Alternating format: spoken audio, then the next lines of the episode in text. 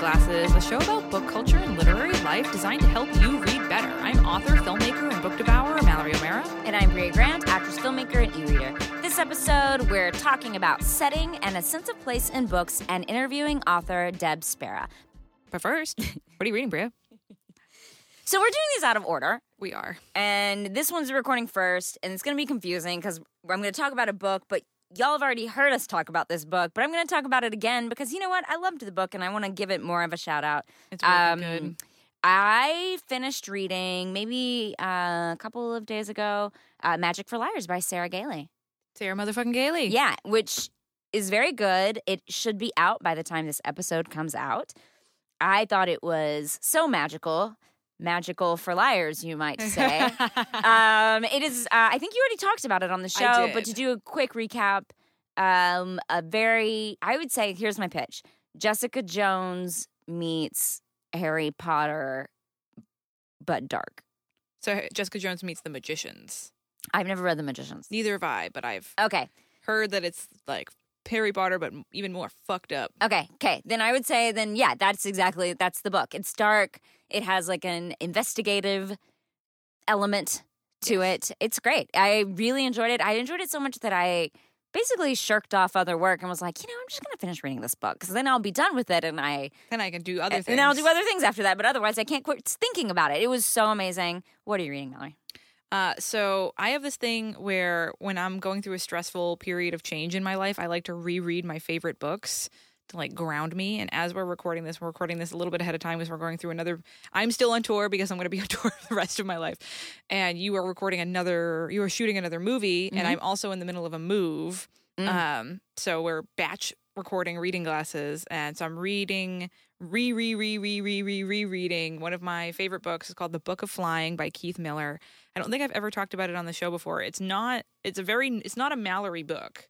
It's like a literary fantasy book about this sad librarian who lives in this town where half of the people who live in the town are like normal people, and the other half of the people who lived in, in the town have wings Oh, cool. and they're not allowed to like mingle. And of course, he's in love with this winged girl, and their families won't let them be together because he doesn't have wings. I actually am going to argue that this is a Mallory book because of the librarian aspect. Okay, fair enough. I think that like any book reader as the center of a book yes, is probably a Mallory book. fair enough. Okay. maybe I should put that in my wheelhouse. Mm-hmm. Um, but he in the library finds this legend of this t- town that you can go to where you can read the book of flying and get your wings. So he goes off on this like very it's like very Alice in Wonderlandy where like each chapter like he like first the chapter he goes through the forest and he meets this robber queen and then he goes he makes it through the forest and gets to this town and like meets a bunch of weird people there and like it's just like each chapter is like a different little place in the story with like new weird people as he's on this way to the morning town to find the book of flying and it's so it's one of those books where like every sentence is so beautiful you want to suck on it like a Werther's. Actually, to say I don't like sucking on Werther's, so I don't. So you would spit Sean it didn't like that joke. Uh, I Who doesn't like a Werther's? fuck butterscotch, man. Oh, Oh, I'm all it's about so nasty. Butterscotch is like, ugh. When I think about it, I just think about barf. It is a horrible snack. It is- Don't. Here's the thing: a butterscotch brownie, maybe yes, but a butterscotch candy. Butterscotch anything. Ugh, Butterscotch it- pudding. It's it, that. Oh, the, see, that's what I don't like. The candy reminds me of the pudding. I don't know. Maybe what it's I because I'm about it. 95 years old actually. I don't know. I think it's also like people. Well, I was gonna say East Coast people, but Sean's from Australia, so I don't know why he likes butterscotch. Very, east, Ex- yeah. the most east. uh, but it's it's so every every sentence is so well crafted. It has these little illustrations from the author, and I just fucking love it. And it's been soothing me as I pack up my entire life and my cats and move and try to finish this book tour and try to try to stay sane. Sean, are you reading anything new? Nope, nothing. No, no updates from Sean. So that's the Book of Flying by Keith Miller. And uh, Magic for Liars by Sarah Gailey. We're going to take a moment to answer a recommendation request from one of our beloved Sarahs. Uh, so Sarah writes in recommendation request feminist horror. And by this, I don't just mean horror by women or queer authors, but horror that is specifically about the female experience. The only one that really comes to mind for me is Her Body and Other Parties by Carmen Maria Machado. I feel like there's there should be a lot of this considering how terrifying it is to be a woman, but I haven't been able to find very much at all. Research on the internet and Goodreads tends to turn up horror by women or feminist literature or horror literature, but I want a Venn diagram of all three. Brea, what should Sarah read? This was harder than I felt like it should be because I started going down a rabbit hole where I was like, if it has zombies, is it horror?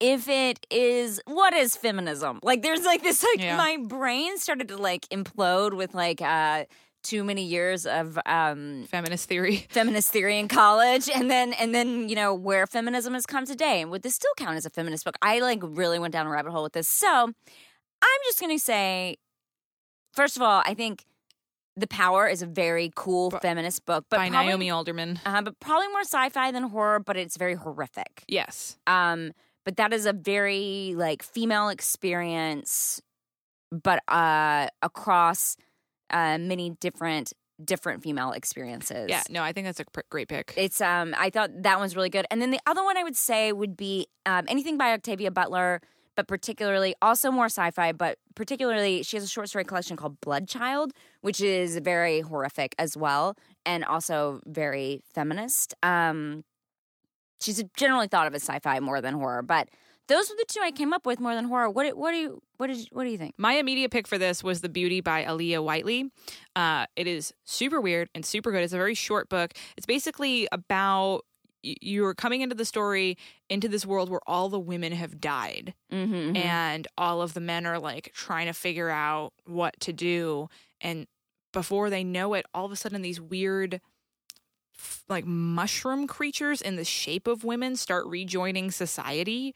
And it is very creepy scary like in like super intense body horror. Oh yeah. very fucked up. It's like it's very much like in the same weird fiction vein as like jeff vandermeer like if you like Mhm, Borne or mhm. annihilation uh, it's that kind of like very strange horror that's a little bit literary um but it's it's written by a woman it's definitely about the female experience because men start going through typically female physical things Mm. and they're really horrified by them and it's kind of like heh heh um and it's just super feminist. It's great. I loved it. So you can always email us at readingglassespodcast at gmail.com. And if you want a list of all the books we talk about on the show delivered to your inbox every month or our extra new recommendation letter where we pair snacks and cocktails, you can sign up for our newsletter. Link in the show notes. We got some fan mail from people who are complaining that they can't find the link to sign up for the newsletter. It's in the show notes.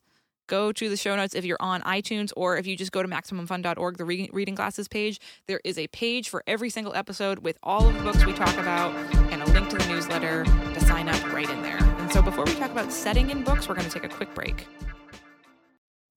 Reading Glasses is supported in part by the Great Courses. As avid readers, our joy of learning never stops. They let us uh, take the course, The Art of Reading, and let me tell you, even as literature buffs, we learned so much. We loved it a lot. Award winning professor Timothy Spurgin shows us how to appreciate fiction on a whole new level and offers great tips and tricks for picking up the small details that make these works truly spectacular. The Great Courses offers over 600 in depth courses as well as a streaming service, and it's all presented by bright, engaging experts. For a limited time, our listeners can purchase a digital copy of The Art of Reading from the Great Courses for just $29.95. That is a huge savings of $185. That's so much money. But this incredible offer is only available through our special URL. It's very special. It's thegreatcourses.com slash glasses. So don't wait. Go to thegreatcourses.com slash glasses. We are the host of My Brother, My Brother and Me, and now, nearly 10 years into our podcast, the secret can be revealed. All the clues are in place, and the world's greatest treasure hunt can now begin. Embedded in each episode of My Brother, My Brother and Me is a micro clue that will lead you to 14 precious gemstones all around this big, beautiful blue world of ours. So start coming through the episodes. Uh, let's say starting at episode 101 on. Yeah, the early episodes are pretty problematic, so there's no clues in those episodes. No, no, not at all.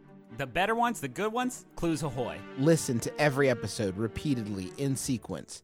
Laugh if you must, but mainly get all the great clues. My Brother, My Brother and Me. It's an advice show, kind of, but a treasure hunt, mainly. Anywhere you find podcasts or treasure maps, My Brother, My Brother and Me. The hunt is on.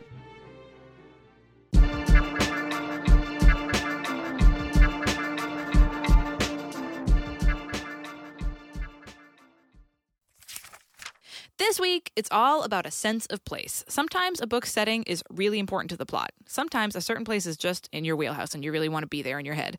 We're going to talk about our favorites and how they relate to our reading lives. Brea, I know you love space. I do love space. Is that your favorite book setting? Like, are there I like, like no. There's a lot of them. I mean, space is a big setting that I will. I am drawn to. If a book has space, like on the cover, oh, if there's an empty star or an empty planet gimme that empty planet? or a spaceship, I want to read that book. The other things I really like are anything post-apocalyptic, which encompasses a lot. It can be a city that's Yeah. post-apocalyptic. It could be a ruined planet that's post-apocalyptic. It can be any anything that's that world. Or I really like a desert. I love a desert. Honestly, I like anywhere that's empty of people.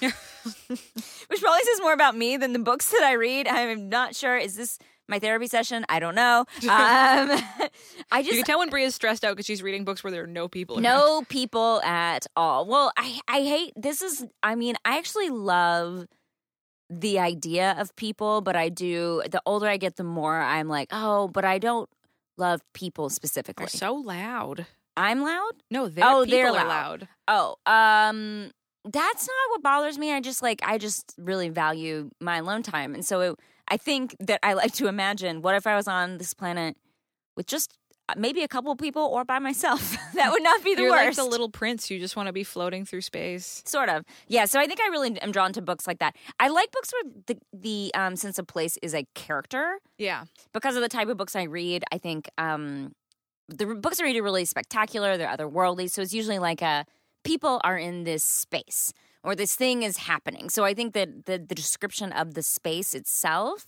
ends up being a big seller for me on Yeah. on books. What about you?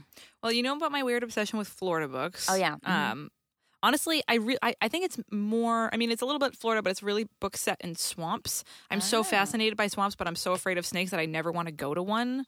I just think it's so. It's such a weird, like primordial place and the people who live around swamps are like kind of on the fringe of society but i'm don't like bugs and i don't like snakes so i'm never going to go there so i have to go there in my head um and ever since I went to New Orleans last summer, I fell in love with it and I bought a bunch of New Orleans set books, like any time period. You were so close to a swamp. I know. You could have gone right. I, and I chose not to. We had the the, the swamp option, and I said no. Yeah, you can get on one of those boats that like No. that like have a giant fan on the Yep, back, and they're nope. like, "There's a there there's a gator right there," and there's not a gator, but you look like there is it looks one. like it's just a log. yeah, it's always just a log Yeah, but no. Uh, so, but yeah, the New Orleans I loved, uh, and I love horror books set in New England, and not just because I grew up there. I just think there's so much history in New England that isn't there in the rest of the country Mm. that it's a great setting for a horror novel. Um, I love reading books set in L.A. because we live here, and it's cool to be like, ah, I know where that is. Oh yeah, I like especially like a historical LA book. Yeah, Where it's like, oh, the old Sunset Gower Studios. I'm like, Yeah. still there. Like that stuff makes me really yeah, happy. I think it's cool, and also books set in Ireland. So I think it's kind of I, I like an interesting mix of like places that I would never go because I'm because either snakes or otherwise, or places that I really want to go. yeah, yeah, that makes sense. Are there any places you haven't read a book about that you'd love to read more of? Oh, I'm always traveling, so I always I like to find a book set where I'm traveling. Um, bonus points for historical elements. I do like a historical book or a, an alternate history. Um, that way it's like I'm learning, but also I'm in a new space. Um, I like books when people are traveling. That's something I would like to read even more of. I enjoy a book where a person is going from place to place and they're on some sort of adventure, on a trek. I enjoy that. I always a nice more. trek. Yeah, especially if it's a place like I don't know that much about, but Yeah. maybe I'm going to or or I have been there, but I want to read more about it. Like that that's interesting to me. I like when someone gets on a train. I don't get to ride trains very often. That's always Oh, exciting I for love me. a train book. Yeah, train books are so fun because we don't do trains in the US, really. No, because they're very expensive. In the US? If you want to do like a nice train, Is there like a crap train? There's like one that's Yeah, like, well, I mean, like, like I- full of the boxcar kids or something. I loved the boxcar kids. I don't actually know what those those are. That was just a reference that I've heard. I those are chil- there's like a it was like a 60 book children's series. But do they live on the train? No, uh, The first, the, they're called. This is a huge tangent. So they're Fine. called the Boxcar Children because in the first book they're a bunch of like orphan kids and they live in an abandoned boxcar in the woods until some nice old rich man adopts them all. Oh. But they're still called the Boxcar Kids and they solve mysteries. Oh, so they aren't on like a train that's going somewhere. no, it's It's not like Snowpiercer for children. I would watch the shit out of that Uh, movie. me too. That's basically like Lord of the, the Fly. Flies, It's meets Snowpiercer. Call us Hollywood. We're we're on this shit. Uh, but they yeah they're in New so in New England at least I don't know there there must be a train here but like you take the train all the time. Uh, but it's not like a nice like sleeper train. It's just like a Right. commuter rail. Right, right, right. But there are nice sleeper trains, but they're still like very expensive. Like you Yeah. can go from um one side of the country to the other on like a nice sleeper train, but it's Yeah, I think I've uh, I've looked into it before and then never have chosen to do it. more train Um, books. More train books. And also like um I mean I sort of switch depending on what I'm reading. If I'm like, oh I just read three apocalyptic books, I don't need another one, like let's do a in the woods book or something. Um but uh specifically I feel like I have not read as many books set in Africa or South America. Those are really interesting to me. I, it's places I want to go and I haven't been. And so maybe I can experience it through I, I definitely read a lot of books set in Africa already, but I would totally read even more. Uh, I just read a book set in Africa called The Gloaming by Melanie Finn, and that was really cool. Oh, I'll check it out. Um, but yeah, just places I haven't been. I think that's also really exciting.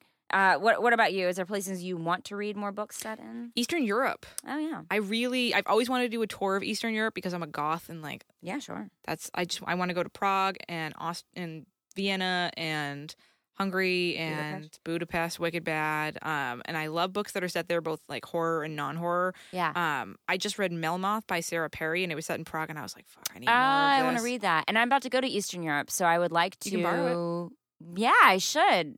I should. The old Mallory O'Meara Library. Yeah, Um, and I so I, I think I really love when a book is set in a place with a personality. yeah, Like I definitely like a book where the setting adds a lot of flavor. yeah. The setting is a character. Yeah, no, like I love an old city or any place that's like kind of weird or has some like quirks to it. I just like because I think that's what I like in real like life, and I just love cities with a lot of personality Mm-hmm. uh, and like old buildings, and You old buildings? What?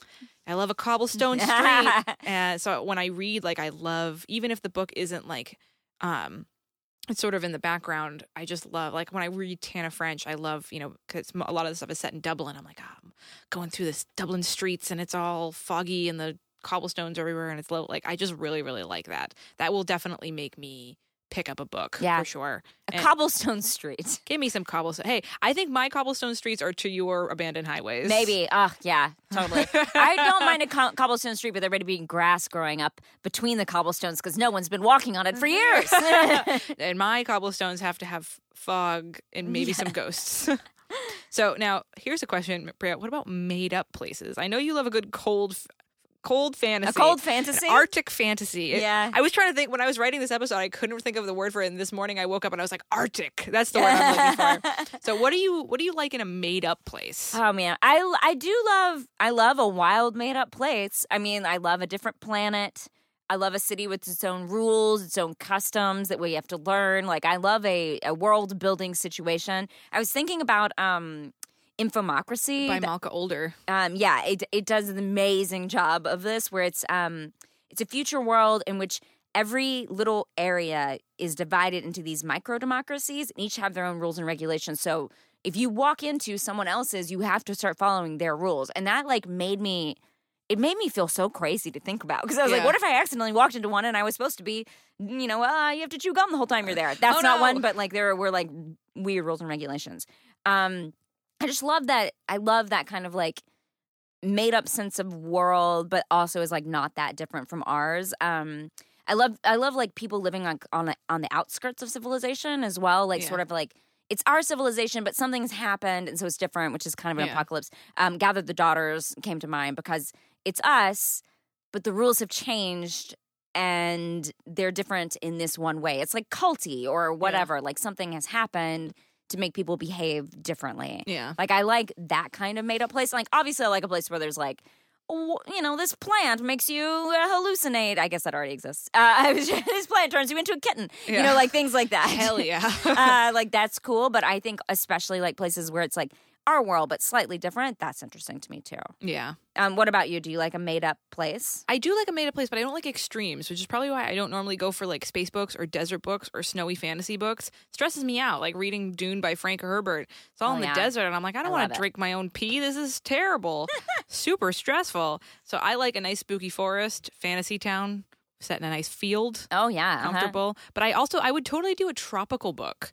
Uh, there's actually Orbit has a book coming out uh, soon called The Queen of the Conquered. That's Caribbean inspired fantasy Oh nice. uh, which and I'd read the shit out of that. I think I want to be comfortable in a book. Um, it reminds me of this book uh, you and I both read. It's called Amatka. Yes, yeah, I fucking love that book. Yeah, but that book um is sort of a it's it's in a little bit of an uncomfortable place. Yes, definitely made me uncomfortable. It's uncomfortable. It's really Everyone's it's kind of like fills both checks both these boxes for us though because it's not that different. It is us. Yeah, It's people. It's humanity. But it's like everyone has to wear these really specific jumpsuits, and they've made a bunch of like sort of like somewhat communist rules. I would Yeah. say like culty, like that universe. and the terrain rules. is very weird. And the train is like real cold. I just Yeah. remember being very cold, and then they hand you like an old soap or something. Yeah. You're like, Ugh. like, like it sounds horrible. It's like But- that, it's like uh, that scene in the Matrix where they get out of the Matrix and everyone's like everything's gray and everyone's eating bad oatmeal and like that's Oh, the real world. Yeah.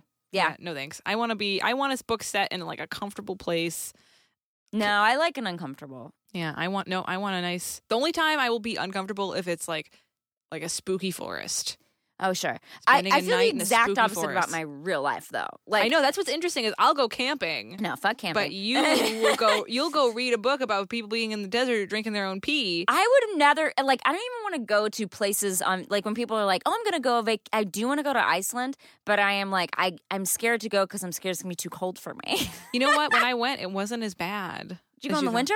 Yeah, remember I went to Iceland two years ago in December. Oh, that's right. dummy. But yeah, because there's like four hours of light or something. Yeah, but it was during the Icelandic book flood. Oh, that's right. I do want to go. I want to go, but like I'm scared of. uh I don't like extreme. Actually, I can take the heat. You can but do- like go during the summer. There'll be like 16 hours of daylight. no, that also sounds not that. Sounds too extreme. Too extreme. Get that out of We're here. so, it's so interesting that we're opposite readers. Yeah, yeah, yeah. Uh, literally, it was um, it got down in the fifties in LA a couple of days ago, I and I was like, and my heater, the pilot light went out, and I was like, what do I do? Bri- we come back and Brea's burning everything, and she's a fire. I literally had on like a giant like parka, and I was like, I can't handle this. This is too cold. I didn't move to LA for this extreme weather conditions. global warming. So you can send your thoughts on settings and books to readingglassespodcast at gmail.com. So before we talk to author Deb Spera, we're going to take a quick break.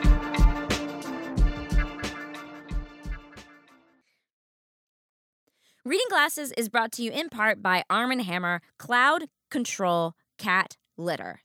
You know what? I love my cat. I really do. He is a big Persian. He is giant. He purrs and sleeps on my head at night. I really like this cat, but let me tell you what I don't love cleaning up after the cat. Which is why Arm & Hammer created new cloud control litter. No cloud nasties here. It's 100% dust free, free of heavy perfumes, and helps reduce airborne dander that is released when you scoop, you know? So, what happens is that the litter actually stays in the litter box. New cloud control cat litter by Arm & Hammer. More power to you. Well, Alexis, we got big news. Uh oh. Season one, done. It's over. Season two, coming at you hot. Three years after Three and season three one. and a half, technically All almost four years. All right. And now, eh, listen, here at Can I Pet Your Dog, the Smash It podcast, our seasons run for three and a half years. and then in season two, we come at you with new, hot co hosts named you. Hi, I'm Alexis. we also have uh, Field Trip, Dog Tech, yeah, Dog News, Dog news. celebrity guests. Oh, big shots. will not let them talk about their resume. Nope, only the Yeah, dogs. Only the dogs. I mean, if ever you were going to get into Can I Pet Your Dog, Now's the time. get in here Every Tuesday. at MaximumFun.org.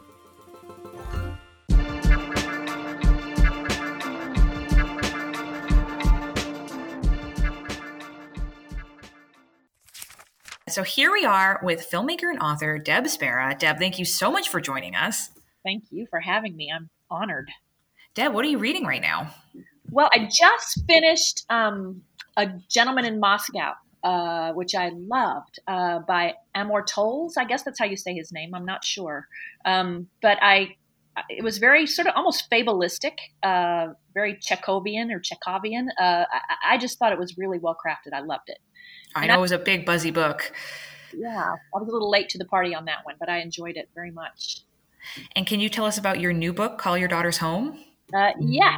Um, my new book, uh, or my first book, my very first book, takes place in 1924 rural South Carolina, a little place called Branchville, South Carolina. And it tells, uh, you know, at that time in the South, um, the boll weevil infestation really decimated the cotton industry, and that plummeted the South into a very deep depression before the Great Depression that, that decimated the rest of the country. So the South was really hit by a one two punch, and a lot of people starved to death. So this is a story about three disparate women who ultimately have to um, come together to, to fight a greater evil, to overcome a greater a greater difficulty. And all three women um, have their own difficulties. So it's told in weaving first person narrative um, from all three different women's perspectives. So uh, it's I call it a Southern Gothic adventure. Oh, and it's so good. That's a great way. It's perfect description. And along with these incredible characters, this book has a really strong sense of place. And so, what drew you to setting it in South Carolina specifically?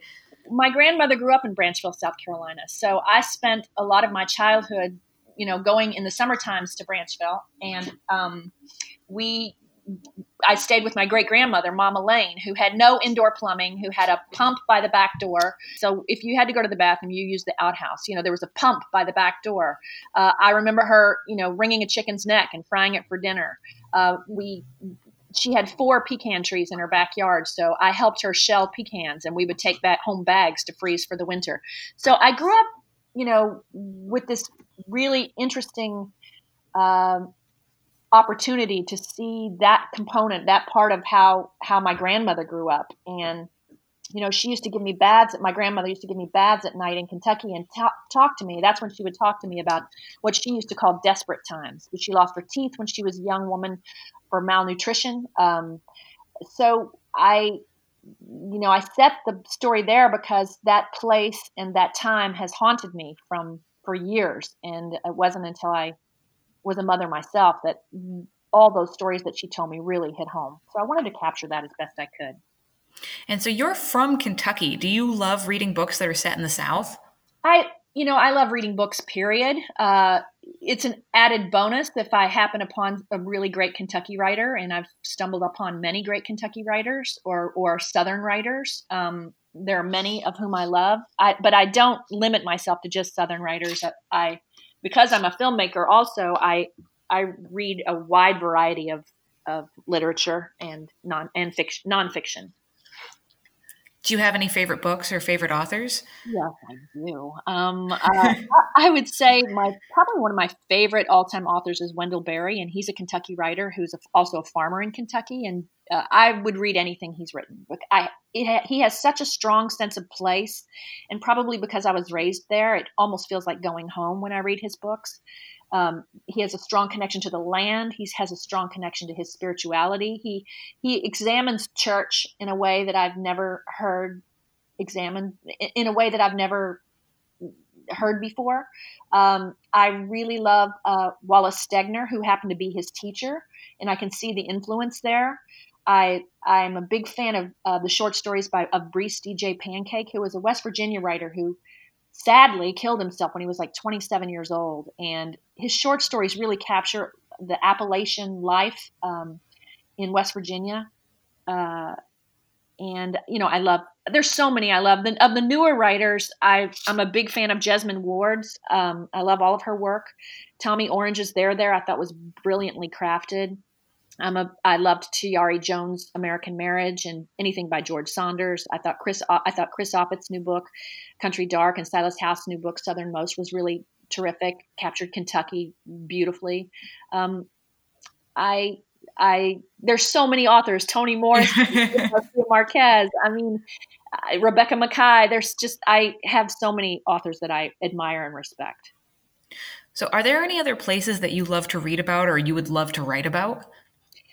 You know, I yes, I mean, I would like to write about the West. I think Southern California, where I have lived for the past 31 years, uh, I'd like to attempt to write to capture this place. I think Southern California is a is a sprawling neighborhood filled with so many cultures in, in, in its own piece of magic. You know, I'd like to try and write about that. I'm a big fan of Elena Ferrante's ne- Neapolitan novels. Uh, I thought she was able to really capture a, the a Naples and this through these through these two women's friendship or lifetime friendship, but really a place too. You know, so I, I like I'd like to write about sort of new territory, uncharted waters. You know, sort of a pioneering spirit, if you will, even if it's contemporary. So tell us about your reading life. Do you have any reading quirks that you want to share with us? Uh, well, I have a pretty vast reading life because I'm always reading something, whether it's magazine articles or or scripts or books. Um, I'd say my one reading quirk, which is probably the thing that I dislike about my reading life, is that I always have my mind's eye on would this make a good television show or movie? Um, because some, and I say that's something sometimes I dislike because I like to get swept away in a book and I like to not be thinking about that. But I've been reading for so long and I've been at this craft for so long, I can't help but think in those terms when I'm reading something. So sometimes that gets in the way of the reading because I I am thinking, you know, can I can would this make a good television show? If it would make a good television show, where would I sell it? How would I package it? I prefer not to read that way, but it does creep in sometimes. So that's my one quirk. And do you have a reader wheelhouse? Are there any like subjects or tropes that will always get you to pick up a book? Hmm. I tend toward literary fiction. Um, so I I think a region, if if if a if an author that I love is writing about the Appalachian re- Appalachian region, then I I would definitely pick up a book and read about that because I'm mesmerized by that culture and by that region, by the beauty of it, and by how rich in culture it is from everything from music and food and the land. Um, so I would definitely pick up something that is written about that region. Uh, but other than that, you know, I I've picked books up off the bookshelf bookshelf uh, because I'm just interested in the material. Like I picked up a book a few years ago called Bucolic Plague about two um, gay guys who they're married now who decide to uh, move out of New York City and try and give a, a farm a go that they bought. Um, and I found the book really well written and um, I love those guys. I ended up optioning that book and, and, you know, trying to sell it. It was a, so I just, I liked the notion of these two guys going out and trying to make a go on the land. You know, I, so maybe that's something I gravitate towards the, the land, um, farming, a community, a rural communities. Um, I do love to explore rural life, uh, even though I live in a big city. So I guess I do gravitate toward that. I haven't really considered that before, but there you go. And so, Deb, where can we find you online and where can we buy Call Your Daughters Home? Um, you can buy the book uh, um, at your local bookstore starting on June 11th.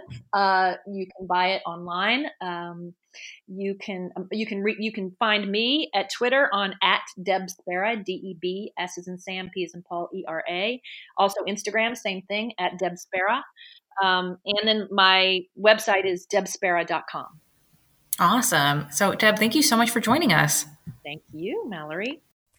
Now it's time to solve a bookish problem from one of our listeners. Rhonda writes in I'm a new middle and high school cyber school English teacher. I think cyber school English teacher is probably the coolest thing I've ever heard of in my life. It sounds futuristic. I imagine Rhonda in like a Tron suit. Yeah. And she's shooting books out of a gun at children who catch them with their mind. it's got to be great. Uh, so, since I started listening to your podcast last summer, I've been inspired to start a reading club for my school. Or I've been inspired to start a reading club at my school for 8th to 12th graders. Our first meeting is next week. I apologize in advance, Rhonda. This email is old. Yeah. Took us a while to get to this one. Um, sorry, Rhonda. Um, I've never led a book club or reading club before, so I'm a little nervous. There'll be a mixed group of readers and non readers, everyone there by choice. While for some students, the joy is in the reading itself, I'll have to do some strategic encouraging for others. I want to allow students to discover and read whichever genres interest them, but I also want them to be able to connect with each other as a group. We've already registered to be part of a citywide author series authored by the Free Library of Philadelphia, where once or twice we read selected books on our own, then meet and discuss with the authors. I wondered if you had any other other ideas for our meetings that might help increase enthusiasm for pleasure reading outside of the classroom and to keep students wanting to come back. Thanks for any help. Love, love, love the show. Y'all are my best friends in my head. Brea, what should Rhonda do? Uh, first of all, this is very cool. Extremely cool. Um, I looked up the Free Library of Philadelphia, and that seems like a super rad place. Like everything they're doing, they have so many programs. Like, good for you, Philadelphia. Uh, my first suggestion, and you know this because you already said it, is to make sure they're being heard. I think making sure they can be a part of picking out the books and and that's going to be the most encouraging thing I Yes. think. It's super hard because I think about when I was a teen and I probably never would have told people what I was reading. Even when I was in a book club, they'd be like, "What are you reading?" and I probably wouldn't have told people because I would have been embarrassed. Oh, see, I was Um, the opposite. I all you could, all I wanted to do was talk to people about why I was reading, and that's why I was a nerd. um, I mean, I was just uh, not a joiner. I don't know. Um, I just was. I just would have been weird because I would have been reading like weird Kurt Vonnegut and stuff that people my age were not reading. Later, it turns out was like hipster chic, but like at the time, I like was the only person reading it, and also I worked at a library, so like I was reading all sorts of weird books that would come in. So anyway, it was just like I I. I don't know how to get teenagers to talk, and honestly, I'm scared of teenagers. So, like, I They're don't know. I don't know how to stay enthusiastic, get them to be enthusiastic. But I think if you're enthusiastic, that's all that really matters. And I think doing those things that expose them to new things where they get to meet the author, like, because that's such an interesting thing to do, or take them to a book event. Um, like, there's going to be other book events in the town and like kind of organize around those kinds of things. I think is really cool because it gets people out of their comfort zone, but also like they learn more about books, they learn more about writing. Maybe they end up wanting to be writers. Like, that kind of stuff is really interesting. Also, this is such a dumb thing, but I remember as a teenager, I would go to school. What time do you get to school? Eight in the morning. Oh, Right. I, yeah, I got there at like seven something. Yeah. Well, like school starts at eight, though. Yeah, oh. Yeah. like, so you get there at like eight, yeah. and then I would go to work after school till eight. So I worked till 8 p.m. till library closed. So I, I was gone like all day. And I remember just being exhausted. Like, I'm exhausted at this part of my life, but actually, I think I was way more tired then. Also, teenagers are just tired. Yeah, teenagers need a lot of sleep. You're growing a you're growing. Also, I would talk on the phone to my boyfriend till very late at night, and I was not sleeping very much. So I don't know. This is such a dumb thing, but I think keeping it short. The one thing I really like about my book club is that they keep it really short. I never Yeah. get bored because it's like after about an hour, they're like, "Cool, we're done," and I'm like, "Oh wow, that was that's always so short." I never. Yeah. I always feel like I'm like, do I have more to say? I don't, but I don't want to sit here and keep talking. Yeah. So I think keeping it to like eight teenagers, these are people who watch, you know, YouTube videos all day. So thinking Yeah. keeping it to like that YouTube video time, what is the word I'm looking for? Attention span? Yes. That's a good, I think that's a good thing to do. What about you? Yeah, so I think like that's all great, and include along with that, I think uh, fostering like a safe, inclusive atmosphere for teens to really be themselves, where they like a can feel comfortable disagreeing. I think you really hit the nail on the head where you said that this can't feel like another class. Like it feel, Yeah. needs to have a place where they feel like they have some agency. They can disagree. They can be in charge. They can help choose the book. They can not like the book. They can disagree with other people, and they're you know able to have those discussions without it being so controlling Mm-hmm. um and uh besides so besides that i think cool, choose some cool books rhonda. Rhonda if you listen to reading glasses you obviously have a great taste in books. So i think you gotta make sure that to pick books that are diverse and fun like teens are teens are doing okay and most teens like mm-hmm. really care about this stuff and they're really interested in inclusivity and new voices and seeing themselves in books. And so picking a book that ha- like is very inclusive and fun but also has a lot to talk about like books like angie thomas's the hate you give mm-hmm. that are modern and relevant and like have a lot to talk about but are also really fun and great quick reads. And I, my big tip is don't forget graphic novels. Mm. There are so many great YA graphic novels that would be perfect for attracting someone that doesn't normally read and are short and like a teen can read them in a couple of hours, you know, and not feel like, oh my god, I have to do this thing. So a teen that might normally read, a, might not normally read a lot, but like, oh well, I could read this graphic novel in like an hour or two, uh, but something that has a lot of meat to it. That like actually, like, there's a lot of great comics work out there that is like it's not just like ooh a bunch of people shooting each other in space which is also cool but like you know serious subjects that kids want to talk about Yeah. so i i wouldn't forget that and so yeah i think the book choice is is going to be key Yeah, I also wonder if there's like um books by younger authors too. Like that's the kind of thing that would have appealed to me as well, where it's just like, oh, this person is like me because they're young and they've already written a book, or they're like, you know, especially if you're joining a book club, obviously you are bookish and you have some sort of like bookish aspirations, whether or not that's writing or whatever. I remember when I was a teenager, I I was like, oh, I want to do the thing where you write. I didn't understand that you could write book reviews, so I only knew of those giant books they had in the library. Do you remember these? They had these giant books in the library where it was just a synopsis of other books, and they were huge. Someone's gonna know what I'm talking about. And I was like, oh, I just want to write those, those entries. It was like an encyclopedia for books. What?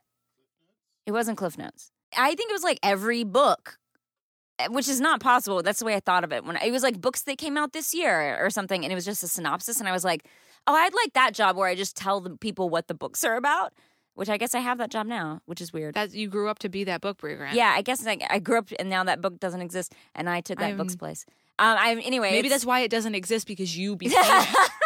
that book sprouted arms sprouted legs anyway but i i think like that but i this is so off topic but uh, i think having something that they're into like they want to grow up and do book stuff i think having authors that are close to their age Yeah. or you want to grow up and like be an astronaut do that kind read something about that like having something that just like um is so that they can see themselves in it Yeah, I well, actually. So I just read that book. I talked about it on the show, Wicked Saints by Emily Duncan. Mhm. Um, and I'm sort of outing myself here, but she's my age and I'm pretty young. mm-hmm. Uh, people forget that because I'm in my heart a crone, but I'm only I'm only 28, and um, so like I when I I'm on tour, I talk to a lot of teens and I see them like they are excited. They are either want to be writers or they're big readers or they want to get into film.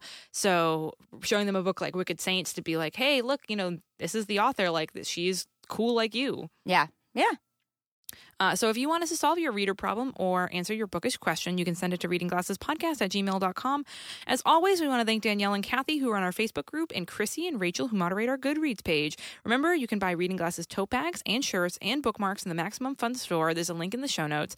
And if you like the show and you want to help us out for free, you can rate and review us on iTunes. We are on the fast track to 700. Wow. Very exciting. We blew past 666, which I was I didn't get to screenshot it. I was very upset. Uh, it's fine. No, please give us more reviews. Uh, it helps. It's great for us. It helps us reach more listeners. It helps us get good guests. It makes us feel good about ourselves when we're not feeling good about ourselves. Uh, and as creative, sometimes that happens. Uh, you can email us at readingglassespodcast at gmail.com. Find us on Twitter at Reading G Podcast, on Instagram at Reading Glasses Podcast, and you can always follow along on our bookish adventures using the general hashtag Reading Glasses Podcast. Thanks for listening, and, thanks, for reading.